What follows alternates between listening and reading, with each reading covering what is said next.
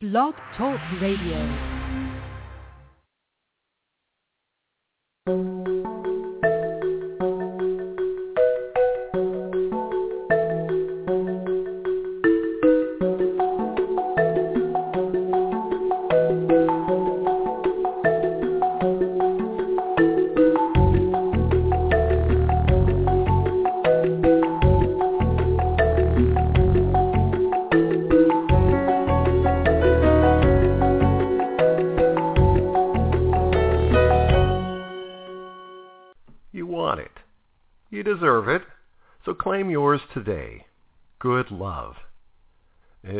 Relationship everything you want it to be?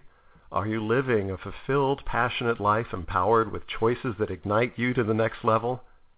Good love makes your whole life better. So join America's Good Love Doctor, Dr. Brenda Wade, on a journey to your healthiest life yet.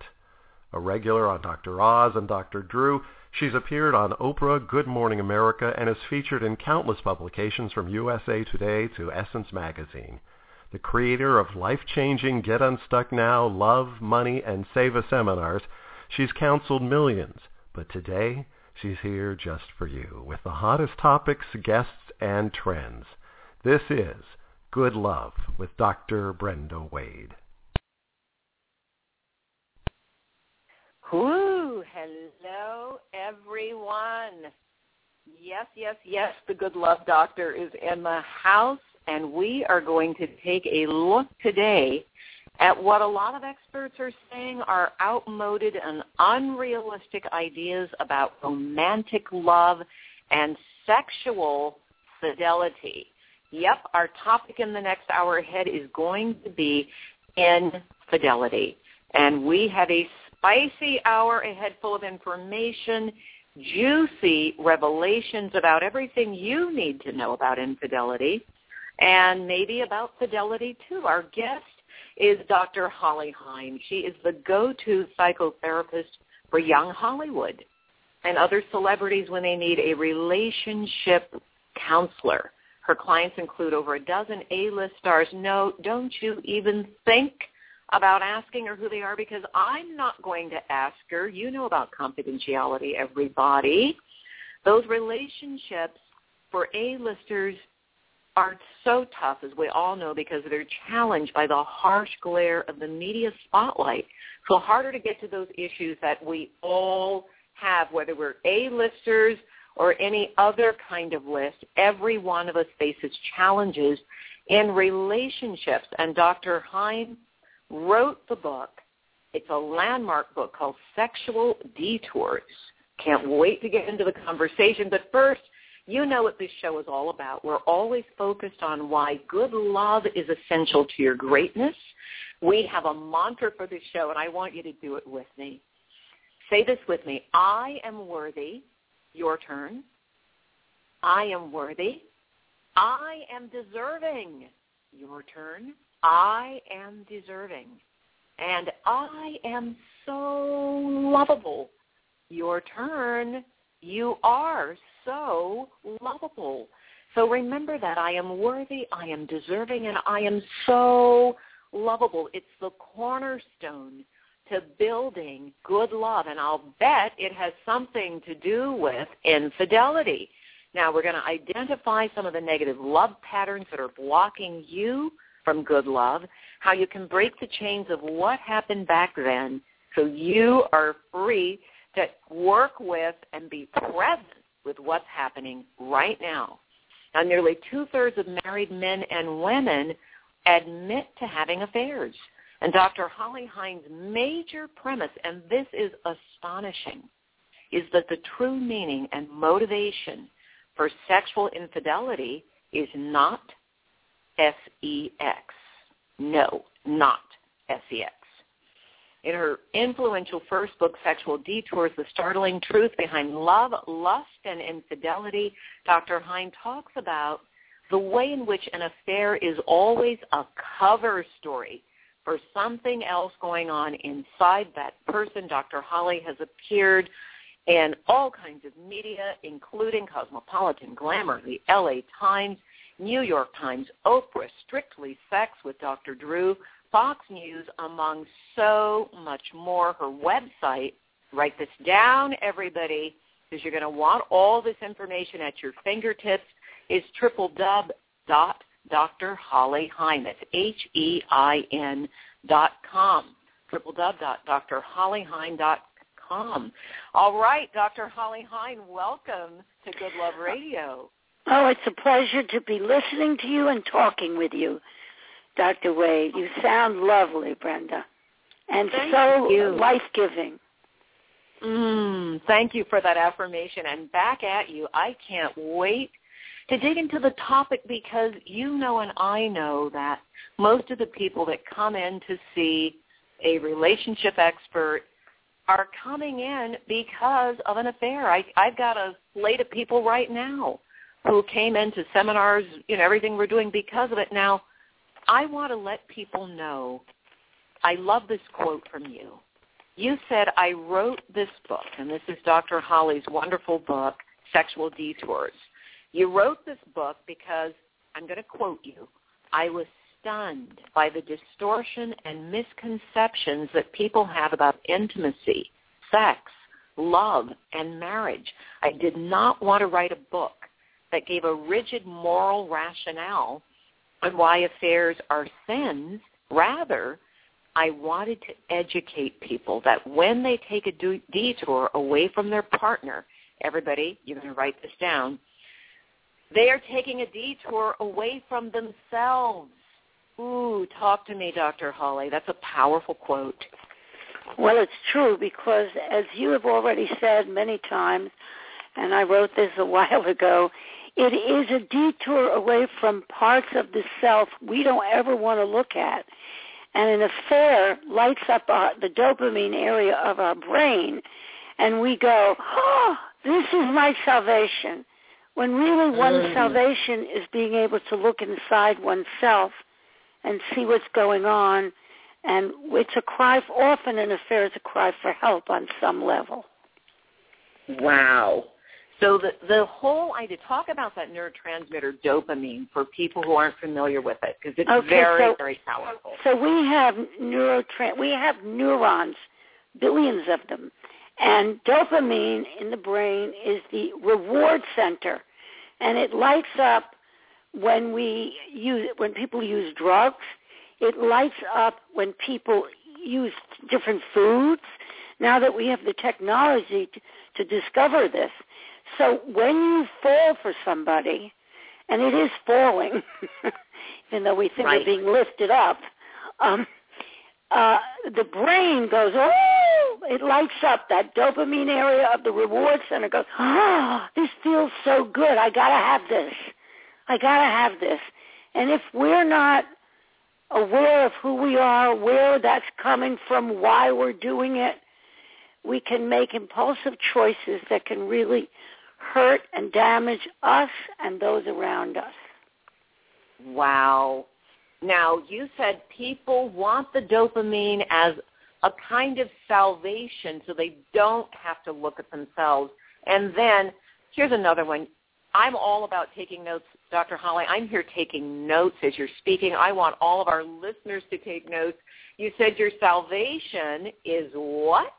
Looking inside yourself, both physically, emotionally, and spiritually. There are missing pieces in us in childhood often, and we we we ignite ourselves with one day whether it's my prince will come, my princess will come, life, or I'll feel better about myself. Um, and when I do, I'll have everything I dream. So you meet this person, and you go, ah, and the dopamine lights up, and for a while it lasts. But if you don't do the legwork, the inner work, that's going to fall flat after a while because living a daily life in reality requires that we have a sense of who we are and we know who we're not and we want to grow to who we can become. Wow. So, Dr. Holly, tell us about a case you've worked with, names being changed to protect the innocent, of course, and illustrate these principles for us, would you? Of course.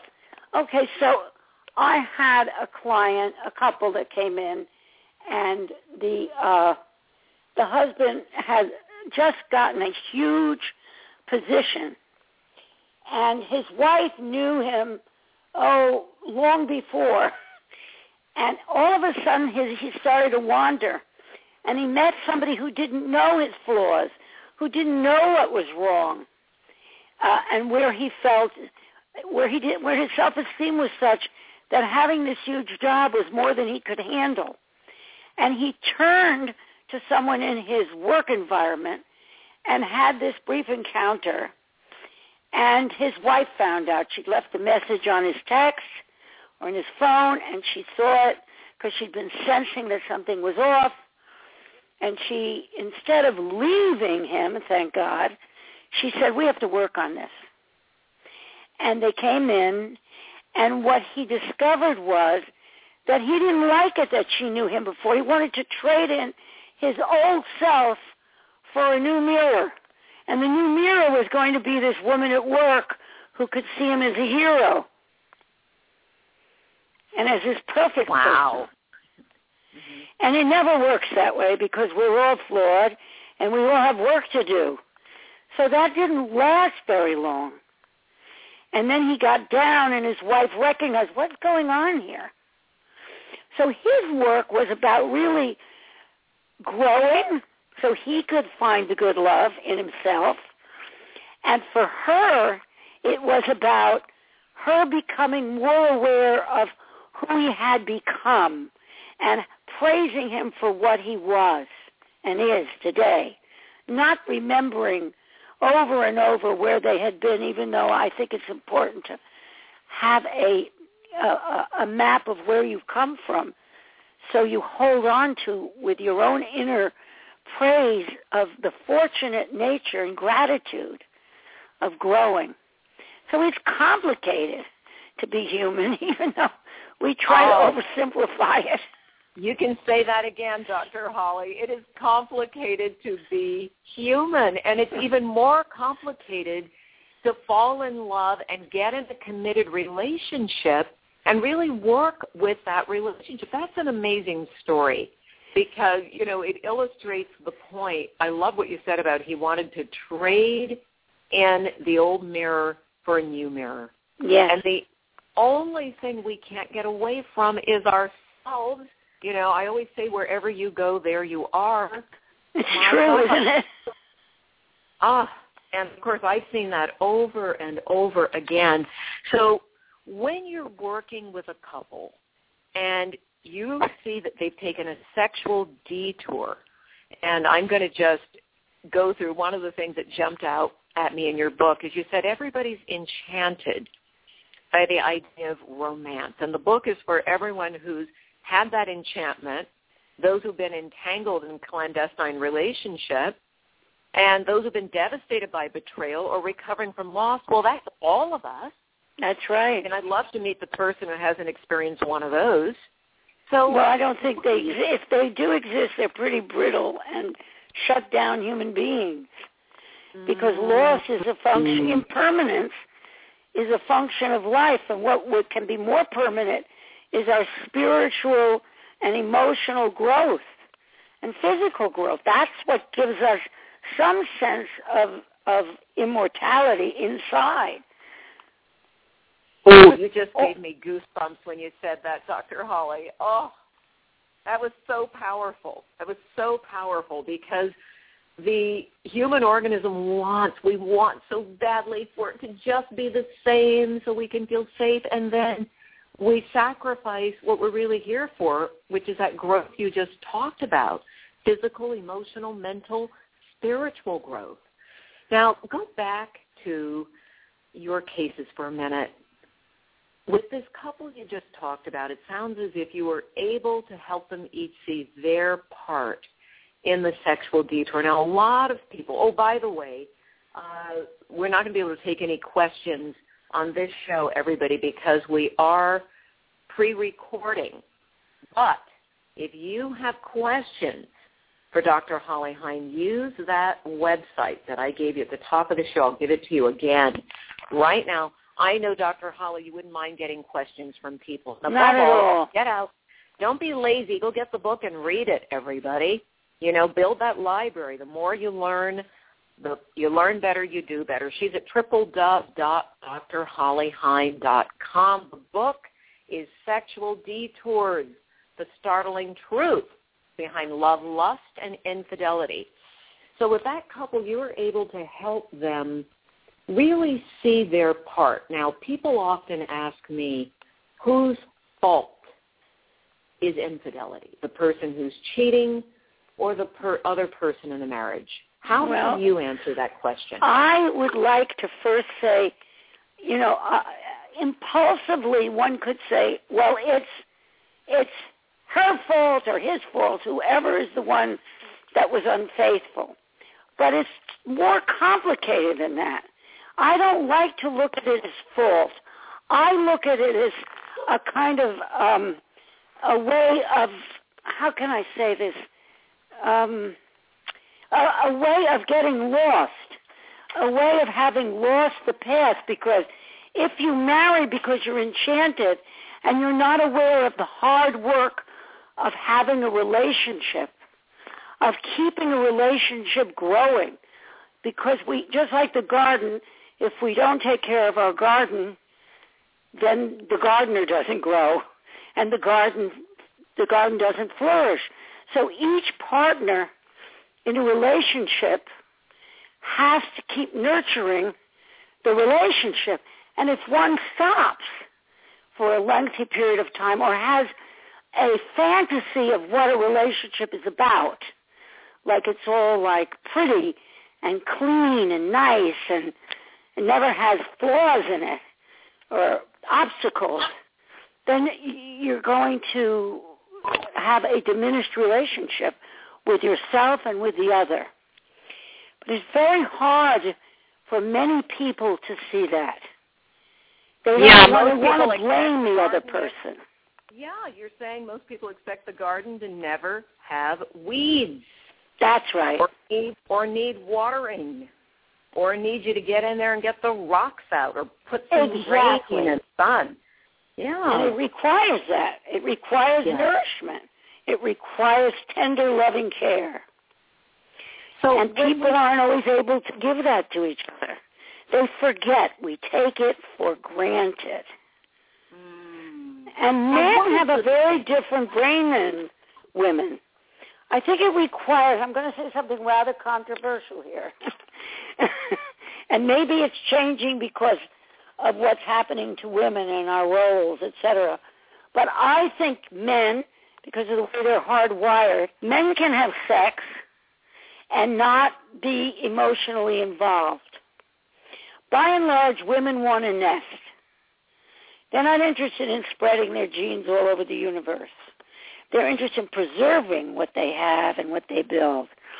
So what happens is the women want the men to be like them. And the men often never grow up to see.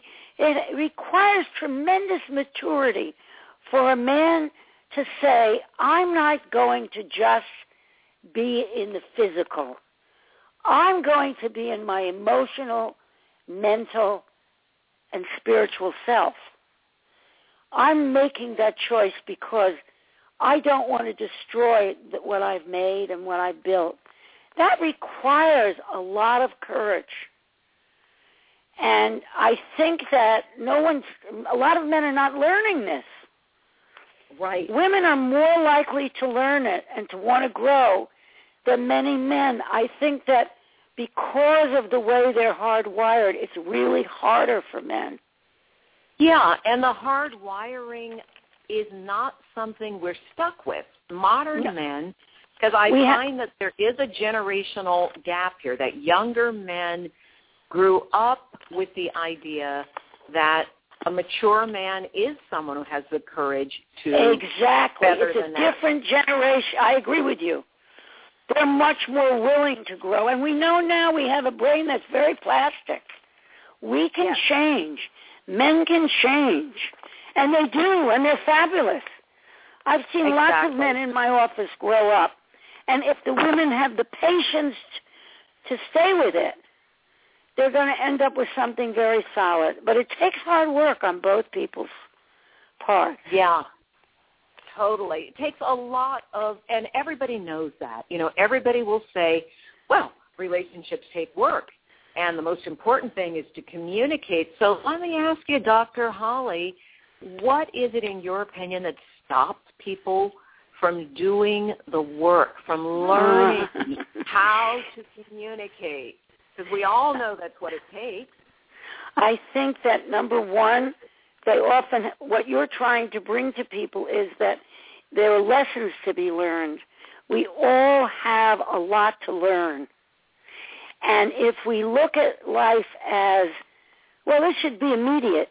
I, I know what I want. I decided it. I got it. That's it. It should just stay that way. Well, no. You've got to focus on what you want, and you say that over and over. You have to really have the intention of being present because we lose it in the day. We all get sidetracked with little things, and we often forget what's the most precious thing we have is how we treat each other and ourselves. And I think people aren't used to thinking and feeling that way. They're used to burying it. I don't know if you agree with me there. Oh God, yes, I agree with you. I agree with you and you know, two thoughts collided in my brain at the same time as you were saying that. One thought was recently I had a chance to do some work uh, with Bishop T.D. Jakes Potter's House uh, with a program actually put on by uh, First Lady Mrs. Serita Jakes. And one of the things that came out were how many women in this program were longing for partners and asking why don't men grow up or why don't they learn? And the answer for so many was they grew up without fathers or grew up with fathers who didn't teach them. That's right. And often the mothers often so those are homes where people didn't have fathers around, which is very important. You you model yourself after people that you grow up around. It's like having a zillion experiences, watching, listening, observing. That's one. Two, often people I see uh, a lot is that the, often women let the boy go they let the boy go. So the focus isn't on, uh, they don't know how to handle a boy. It's really interesting. I used to see a lot of women more angry at their male, at their sons, than at their daughters. And I oh. say, well, what did they do that you're giving them more trouble? Are you angry at what happened to you in your life? And so he's getting it? This little lovely little boy is getting it because life didn't work out the way you wanted it to, it's very hard. I mean, wow, I, I, I, I, yeah, I've seen a lot of the opposite of mothers who are so hard on their daughters and let. Isn't that interesting? Well, I agree with you. There are a lot of mother-daughter problems, but I think that has to do with the jealousy that their daughters are getting more than they are, or that's their fantasy. Right. And you know, I actually wrote a chapter in one of my books where I talk about emotional incest, mothers who turn their sons into their husbands. How much of that do you see as a problem with infidelity? Oh, I see that too. Often, because the mother is so involved with the son that then the, the husband goes off somewhere else.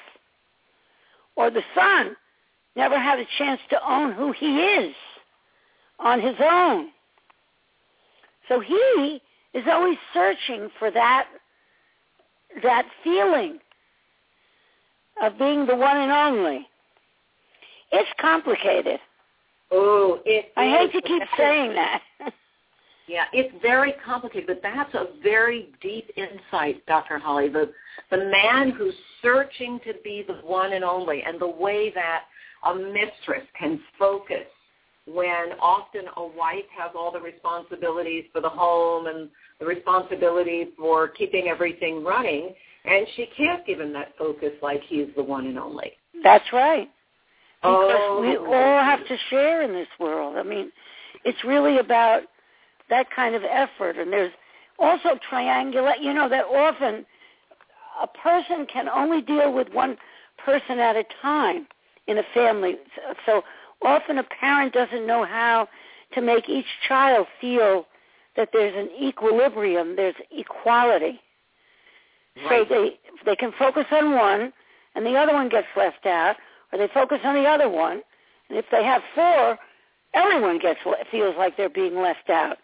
When really everyone is getting exactly the same and not getting what they dream the other person is getting. And they grow up, they discover that and they go, "Oh, I always thought that they got more." Right. Oh God, you're getting too close to home now, Dr. Holly. Ah, I come from a family of seven, and I have five sisters and one brother, and I always imagine my one brother had the sweetest deal. And when we grew up and sat down and talked about it, he had the worst deal of all because he had no place of his own, and he was singled out for very harsh treatment that I never saw because he was the only boy. there you go. And to this day, my beautiful beloved brother has never had a relationship. Because of that pain. That's right. All that pain. Now you are illuminating a point, and I want everyone to take this in. Dr. Holly is making it so clear that where we have infidelity or breakdowns in a committed relationship, this isn't magic. It's not an accident. It isn't as so I've heard so many people say, oh, you know, things can just happen. No, no, no, no, no. Pick up the rocks in your garden, look under the rock, and you are going to find that there is something inside each one of us that creates the patterns that we have in relationships. And infidelity is no different. That's it's right. no different. It And is. one of- It's no uh, different. You know, in the beginning of my book, I talk about what affairs are not. And they're not the end of the world. They're not the beginning. They're not something to be afraid of. They're not a new lease on life. They're no answer to our prayers. The, the contrary of it is that what we're doing is we think that those feelings are going to last forever. If we don't look under the rock, if we don't look at the worms, if we don't risk, in other words, if I'm vulnerable and I risk sharing my vulnerability with you, I'm building my self-esteem because I'm saying, can you like me for who I am? And people are afraid of really becoming emotionally intimate because they're afraid of being judged. So they Yes. carry their past around with them and they keep repeating a faulty belief system over and over in their lives, which is like what your brother does. Instead of saying, I can undo that that and never have a relate I can undo that by venturing to offer my own vulnerability, not my anger, my vulnerability. Some of it may be angry because of the hurt involved, because it's usually hurt when we're angry. Now, how much does anger play a part in infidelity? Oh, it can play a tremendous part. It's like a way of getting. It's it's it's like very. It's, I call it adolescent. It's it's one could call it by any name, I guess. It to me, it's a when when it when it is a part of infidelity. It's like I'll get back at you. You withheld love from me. I didn't get what I needed when I was little. You'll see other people will love me. Let me show you. And Right. that doesn't help anybody.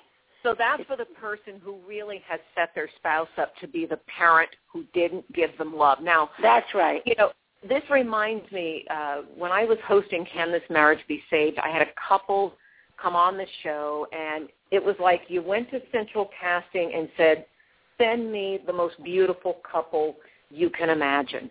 Both of them stunning looking people physically. She was a fitness trainer. I'm not blowing their confidentiality. No, I got you. National television already and you know just you know the kind of all American girl with the Right. beautiful fit figure. He's the gorgeous guy with the great job, and he came home one day, and was calling her name because her car was in the driveway and she didn't answer. And then he went in the bedroom, and you know the rest of the story. There were men's clothes on the floor. Right. The shower was on. He walks in the bathroom. His wife's in the shower with the other man, and a terrible scene ensues. And then he was haunted, haunted, haunted, haunted, haunted. We actually had Dr. Aaron Beck on the show. Oh, how wonderful. He's so Oh, good. he's my, isn't he the best? He's my Ah. hero. I love that man. He looks like Orville Redenbacher. It's true. It does, doesn't he? In any case, but brilliant. Those who don't know, Dr. Aaron Beck is the father of cognitive psychology, and he said to this man, what is the picture that you replay in your brain that's haunting you? And he said it was the shower, walking in, and there they were in the steamy shower, and he said, my heart stopped. And Dr. Beck took him back to a childhood incident when he felt the same shock and the same pain. So for most of us, without knowing it, without meaning to, Dr. Holly, you're getting to how we are replaying That's right. childhood scenario. Now, there's a reason. And talk about the reason we do that. We're not all crazy and Machiavellian. No, it's because we become it becomes imprinted. A neural, in other words, trauma stops the growth on one side of the brain, which is our emotional self, and the other side of the brain, which is our intellectual self, we just keep growing. So we can think our way and rationalize and try to intellectualize, and then all of a sudden, like what happened to this man, when he walked in and he saw them in the shower, he went, he, he couldn't, his body brought all his history up. And that's where the trauma lies, on the right side of the brain where feelings are. That limbic system is, an amygdala is going to hold on. It doesn't do it on purpose till you process it. And in processing it and understanding it, processing it physically, processing it emotionally, processing it cognitively, you then bring it into sequence together. It kind of like integrates. And yes, you'll have a, maybe a scar there and a memory, but it's no longer it's no longer in in a in emotionally intensive system that's going to get you again in the same way. wow. And then they had to work out their problems too, of what she was doing and what caused this, et cetera, et cetera, et cetera. I don't know if they were managed able to save their marriage or not. No, they didn't save their marriage because they, she at least, was not committed to doing the work to get it. through it. And he, hate to say it, he discovered she was having yet another affair. And he finally said, you know, I can't go on, and he got out. Good for him. But yeah, no, he had this. You know, this is. I always say sometimes you can't save the marriage. no. The person will work on it with you, but sometimes you just have to save it yourself. So, Dr. Holly, we know the internet has made it easier to cheat. Oh my goodness. What have you seen? In Well, that's what I'm doing. I'm playing a part? updating my book because when I wrote this, the internet was just beginning, and I think internet uh, it's changed. It's like it's like a great excuse to pretend you're in a relationship. Mm. You know, internet and and tech, all of that has changed the nature of of people being able to get lost. It's an addictive thing, by the way. I can get caught on my computer answering stuff and reading, and I forget time. So imagine if you're lonely or you're unhappy or you don't know how to say to your spouse, I'm feeling vulnerable. I need you. I don't know how I don't know how to handle this. You get on something and it lights up your brain. Oh, this looks good. It's a very Right. dangerous thing, and people are on the road more, and they're lonely in hotel rooms, salesmen. I mean, it's common. Very common. Very common, and I certainly have seen my fair share of people coming in in affairs that started on the internet. Now, what is your advice to couples who may, we have people listening right now, I know we do, who are struggling with infidelity in their marriage? What's the first thing you would tell them to do? The first thing I would tell them to do is to look at, I would tell them to get help if they can. If they can't, they have to, I would tell them to get on and watch your videos and start, that's what I would tell them. If they can't get to someone, they have to begin to look at what are they about and they have to be able to confront the problem, not put it under the rug.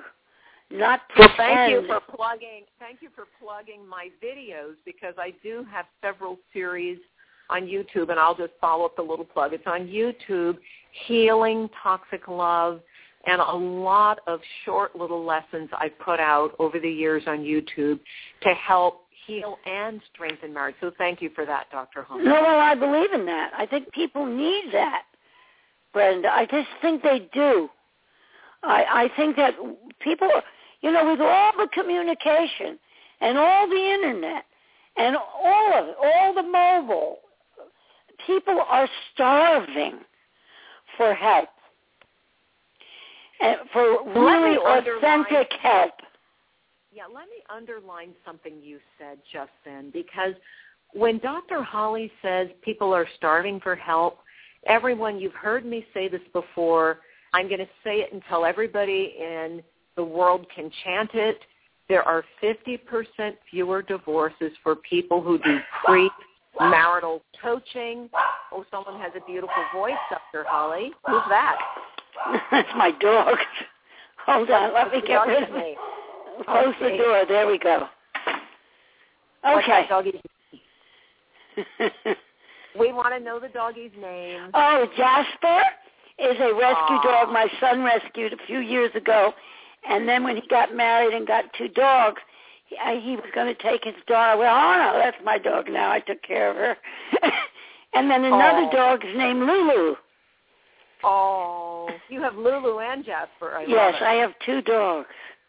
Good. And they're my co-therapists in my office at all times.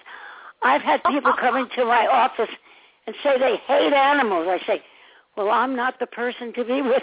And they end up absolutely loving animals in the end. Aww. I say, you can ignore well, they're them. The best therapists, aren't they? They are. They're great co-therapists.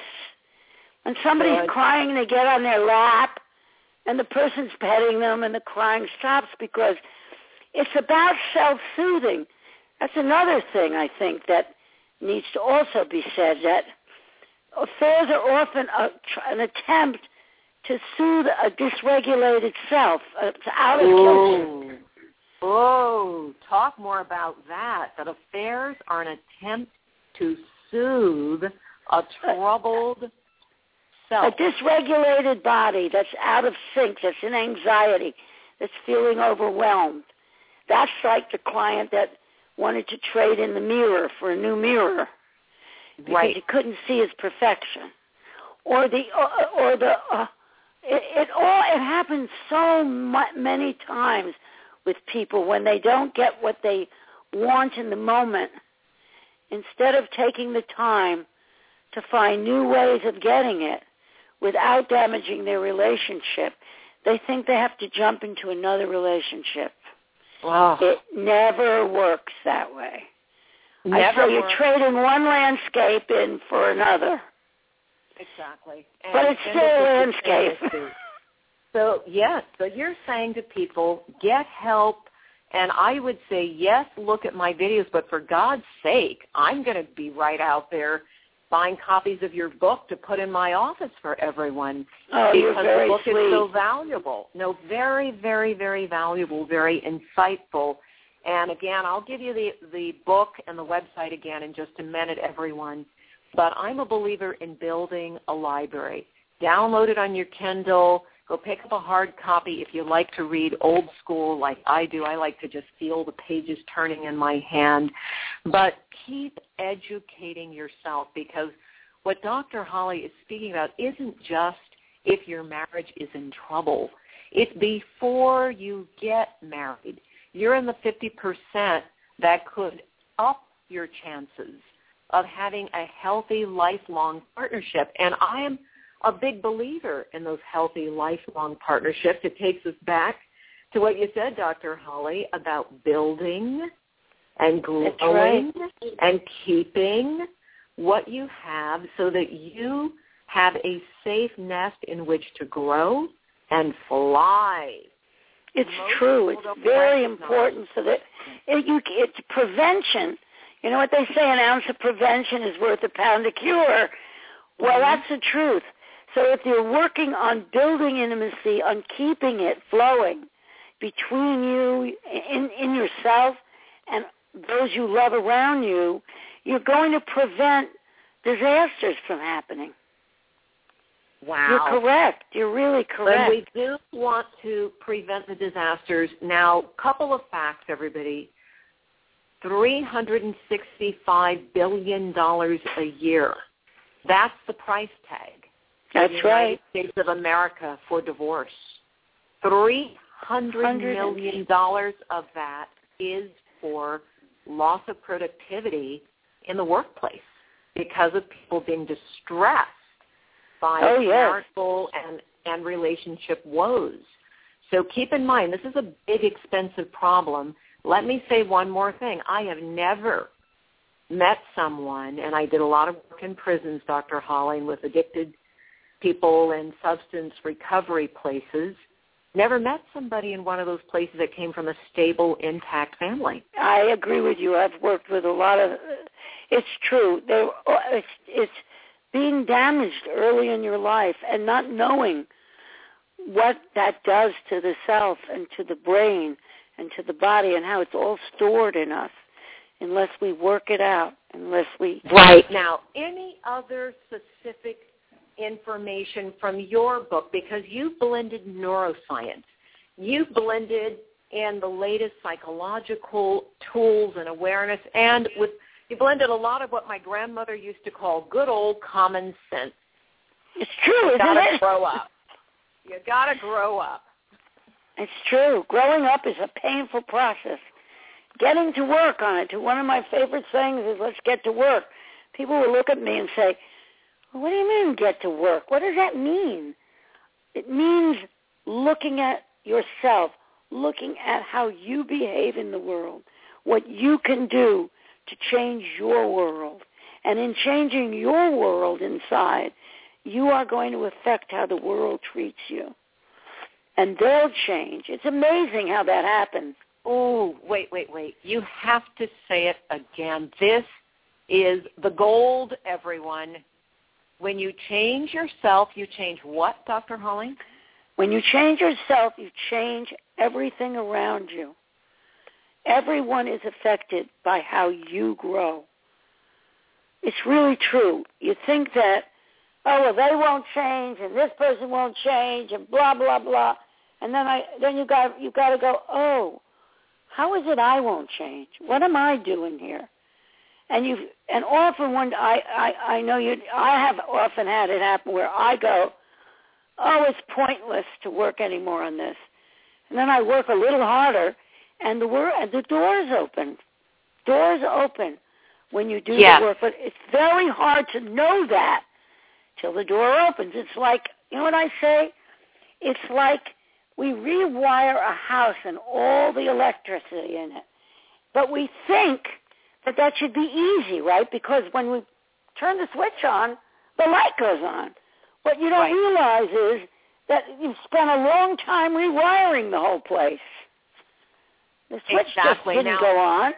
Yeah, one great example of what you're saying is so many people say, well, look, uh, and this is usually the woman in the relationship or the the feminine partner in the relationship if it's a same sex relationship the person who says hey my partner won't come in i can't change this relationship all by myself my experience is yes you can That's right. I've had many people come in by themselves, and magically the relationship gets better. What's your experience with that? I agree with you. I have seen people. I have a woman I treat, and her husband refuses to get help. I've treated her now a long, long time, but her relationship, which I would have sworn, okay, would never work. Teaches me a lesson every day, okay? I'm always learning. I spent all this time working with her, giving her instructions of how she could do things and but but, but, but my bias to be honest with you and I had a bias was this guy's never going to grow. Well, let me tell you something. It's they have a really good marriage today because of the work she's done. It has wow. him. Could he still get benefit from outside help? Yes, I still think so. But I see that they have a good marriage, and I congratulate her on her. And it is a good marriage now. It's amazing, and she's. But she had to learn to have a voice of her own, and to really speak it, and not be angry and take it out on him and act out on him because she didn't have a father that was nurturing or available or appreciated her so when he, with his limits, couldn't appreciate her, she would get enraged, and it made things worse. That's all gone now. There is a, it's a beautiful thing. You're correct when you say that. People can grow right, so, without the other being there. So for those who are saying, I can't get to work on me and make changes outside of me, Dr. Holly just gave a great example of how that's not true. I've seen it over and over and over. It I agree with you.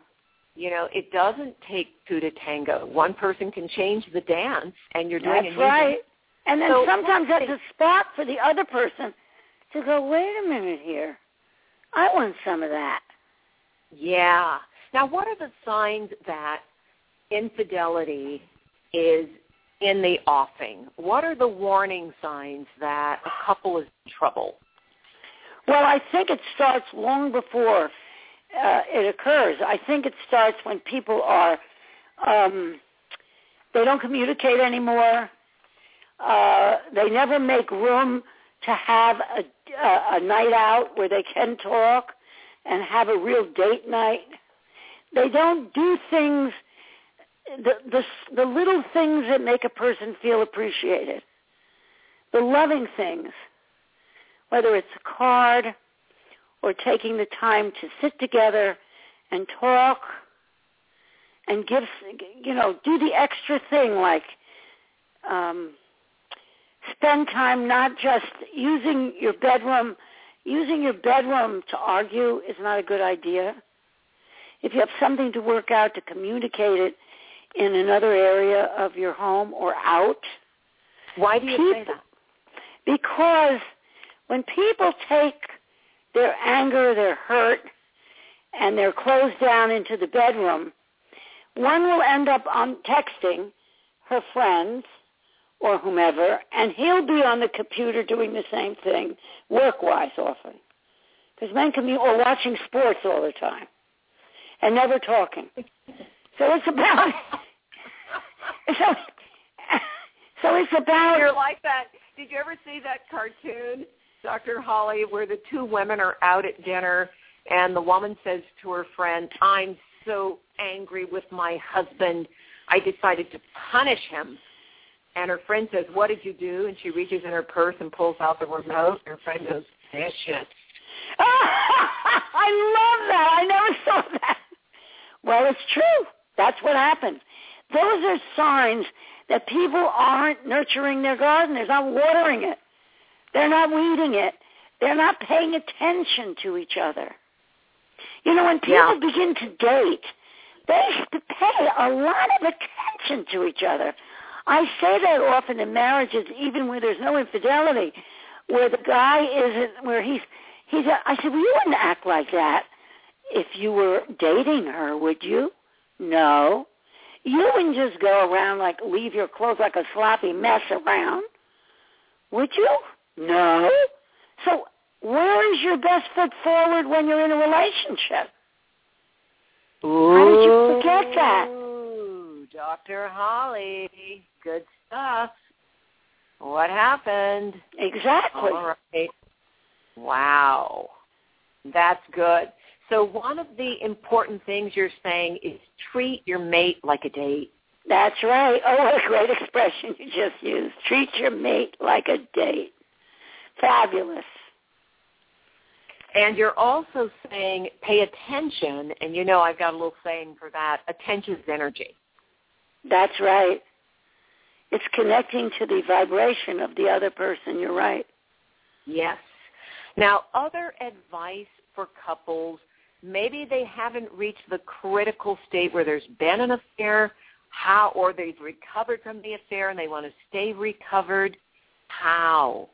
How? It's, a, it's about building a life from within of your own, too. You have to have interests that are yours that don't just rely on the relationship. Okay? You have to be able to have, each person has to have interests. Now, if you can share in those interests, let's say, let's say you don't like to go to a sports game, but the guy does. Well, you make an effort to go once in a while with him. You make an effort to leave to leave a note on his pillow, like even though you're not talking to me, I love you. or the guy do the same thing on the mirror, thinking of you. But it's it it takes one. It takes that you make the effort to risk being hurt. You never know how another person's going to react when you're vulnerable enough to say, I love you. When you're vulnerable enough to say, I'm sorry. When you're vulnerable enough to say, I need you to hold me, I'm feeling scared. Or can I hold you? Is there anything I can do? It's about offering uh, oneself up to love. That's scary for most people. You know, we all talk about love and but to really offer up your intimacy, your vulnerable, loving self takes a lot of courage. It's the only thing there is in my book, but it takes courage. And, you've never done it. Who, yeah, but the people who are afraid to be vulnerable, afraid to offer love, afraid to say, I'm sorry, how can we move forward? What do you need from me? You know, what do you do to help those people get their feet under them, gain the courage to show up in a relationship? Well, first I ha- I ask them, are they will if they want the relationship, they need to be able to grow whole. And what does that mean? That means, which is what we said in the beginning, the ability to have emotional vision, the ability to look at our purposeful actions and our passive actions and our reactions because we we have to be able to catch ourselves in our communication. And if you notice that you're shut down and you're scared, the first thing that you, you need to be able to do is know that. M- many people, because of their early lives, are so numb that they don't know what they feel. They literally are numb. And yeah. That, right? That's chronic trauma. So how do we wake that up? I'll often hear somebody say, oh, well, I never cry except when I go to the movies. So I begin to say, mm. okay, make a list for me of scenes in movies, if you go to see movies or you're watching television, where you're emotionally moved. Write down what's going on in that scene.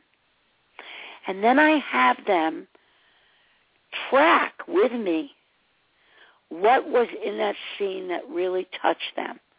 And often, just like the man who sees his wife in the shower, which is a very, that's a huge thing, but, but, but, but they can gain access to what they feel about themselves, but can't allow themselves to feel by, yes. through a movie. Sometimes you know, that's I necessary. That. So you're saying watch a movie and call me in the morning. That's right. Great, Dr. Holly. I love it. I love it. Now we only have a couple of minutes left. Anything that's on your heart from your deep wisdom and experience, Dr. Holly, that you really want to share with our audience? Well, yes. I am very afraid, and I've been feeling this way and thinking like this in both ways.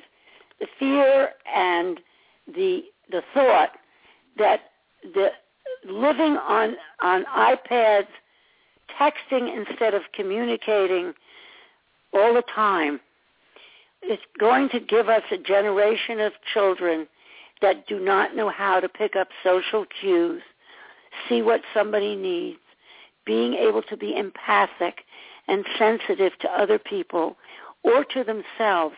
And it worries me. When you see, go to a restaurant, you see both parents on their phones, the children on their phones, or I hear people taking their kids to school and they say, one kid is texting the other kid in the back seat. So there's no communi- verbal communication going on except via the phones. And that is a that is to me a a sign of of of loss. We're losing the great things about being human if we don't Hmm. communicate. That's Yeah. how I worry about. Maybe I'm a fool, but I worry about. No, no, I'll have to tell you, you know, there's some research that has come out recently that there's been a 40% or greater, depending which study you look at, loss of emotional intelligence It. Yep. in this generation that has grown up with all the electronics. So you're you're on point. You are on point, Dr. Holly. I'm sorry to tell you your fears have been confirmed already. See, it's very, very uh, upsetting. but apart from that, and I do everything in my power to keep teaching people it's all about connection, which is also electrical. It's energy. It's about how we connect to one another. To me, that's the most vital thing there is. Yeah, and a good sharing connection. With a lot of connection is electrifying, isn't it, Dr. Holly? It's wonderful. It's insight. It, it it raises us to a, a, a spiritual level that we all need, which is what I love about your seva. It is about seva. It's about offering ourselves up for the sake of doing it for oh, another. thank you for picking up on seva. Often people ask me what that word means, and you know what it means. It's selfless service and That's offering right. ourselves. And that's what it takes to be a mature, courageous person in love. And the last thing, do you ever think that there's a couple or a person who is hopeless, where there's just no way they're going to get it? Uh, well, I don't go into that. I no, uh, and and that's probably a little bit of an illusionist because in order to do what I do, I have to believe that everyone is capable of growing. They have to want it enough, and sometimes we have to give them the spark. And those around, we just have to have faith because I've seen beautiful things happen. Yay! Thank you for saying that, Dr. Holly. I feel the same way. Thank you so much. You're so Sometimes I feel welcome. like the wolf. Oh my goodness. Everyone, we are talking with the wise, the wonderful, the witty, Dr. Holly Hein. That's H-E-I-N. I want you to go get her book. I'm going to have lots of copies of that in my office. Those who are coming to our workshops and retreats, they'll be waiting for you. This weekend, Dr. Holly, I'm teaching a two-day intensive with three wonderful guests Where?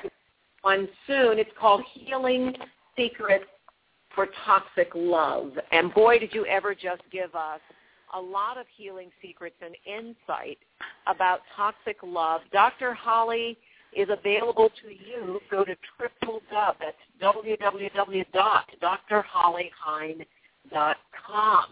Wow and wow, Dr. Holly. Thank Well, you wow, so back you. You're fabulous. Thank you. It you. was a pleasure Really- to talk with you. Oh, absolute pleasure. The pleasure's all mine, and we will be back together soon. And you have an invitation to speak at our next relationship training because you've got a lot to share. I'd love to, anytime. join- Oh, thank you so much. Everyone, if you're available, um, May 24th, 25th, are we airing after the 24th, 25th? Well, okay, we're going to have more workshops coming up. You can hit us back at love at docwade.com. follow us on Facebook, Dr. Brenda Wade, Twitter, Dr. Brenda Wade. Send me your questions. I have an Ask Dr. Brenda section, and I have special guests like Dr. Holly Hein available right here on Good Love Radio. Upcoming, we're going to talk about money. We have Phyllis Newhouse on the science of getting rich. Ms. Newhouse, some of you know, grew her business to over, I believe it's over a $100 million now, and she's going to talk about how and what that has to do with love. Jonathan Robinson will talk about finding happiness now. And so much to learn. Keep learning, keep growing. When we learn better, we do better. Thank you to LeGrand Green, our wonderful producer, to Cliff Dunning, our moderator and producer. We'll be back with you again next week on another episode of Good Love Radio. I'm Dr. Brenda Wade. Blessings, everyone.